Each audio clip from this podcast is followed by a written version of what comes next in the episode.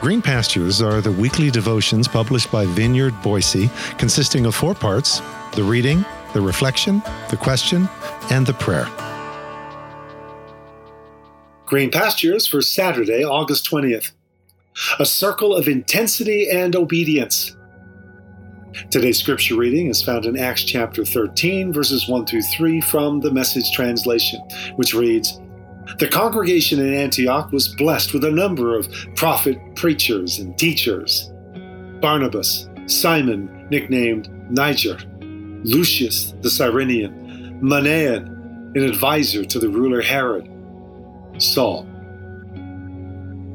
One day, as they were worshiping God, they were also fasting as they waited for guidance. The Holy Spirit spoke. Take Barnabas and Saul and commission them for the work I have called them to. So they commissioned them. In that circle of intensity and obedience, of fasting and praying, they laid hands on their heads and sent them off. This is God's Word. Talk about a thriving school of personhood. Wow! Notice how, once again, we're back to the naming, the identity, the illustrious list of participants, rounded off with the rather bare and rather nondescript mention of Saul. Almost like, and oh yeah, this guy Saul was there too. But no worries, he was right on the cusp of a rather significant name change, marking the unleashing of a whole new identity as the Apostle Paul, pioneer and planter of church communities where no man has gone before, and writer of letters that we continue to meticulously dissect and absorb until this very day.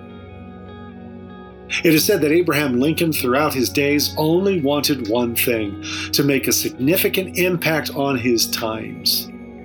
And he did, though by the time he was swept into his moment, he had given up on it ever even happening.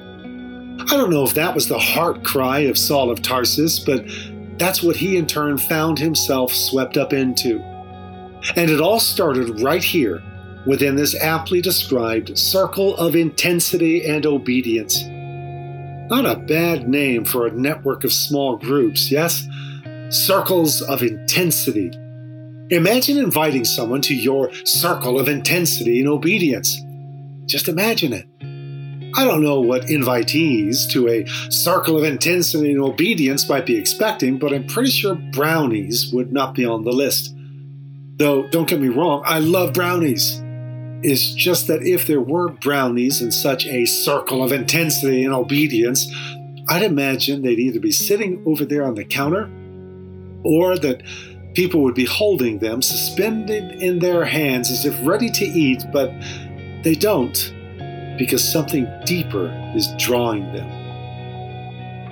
Such a circle of intensity and obedience is by definition a circle that has moved beyond the gravel into the rich soil of deepening character as they've been formed together under the rigorous training of Jesus in that leisure space of a school of personhood as he was given space in which to go to work on them. Here had sprouted the rich fruit of nicknames and identity and cherished relational rhythms of prayer and worship and fasting, and no doubt feasting too, and probably a whole lot of playing around. And from just such a circle of intensity and obedience issued near touching and far reaching mission as the breath of God stirs and sets apart and sends out whom she will. Imagine, like John Lennon just imagine such a circle of intensity and obedience. For a moment. These words I speak to you are not incidental additions to your life, homeowner improvements to your standard of living. They are foundational words, words to build a life on. If you work these words into your life, you're like a smart carpenter who built his house on solid rock. Rain poured down, the river flooded, or tornado hit, but nothing moved that house. It was fixed to the rock. But if you just use my words in Bible studies and don't work them into your life, you're like a stupid carpenter. who built his house on the sandy beach. When a storm rolled in and the waves came up, it collapsed like a house of cards. So, how's that for a second reading? It's actually how the Sermon on the Mountains and the Sermon on the Plain in Luke. Ponder these carpenters, ponder the builders, ponder your own life, personally and in the wider circles of family, small group, and church community. See what you see and hear. Then pause for a moment of personal reflection and prayer. When have you belonged to a circle of intensity and obedience? What did it look like?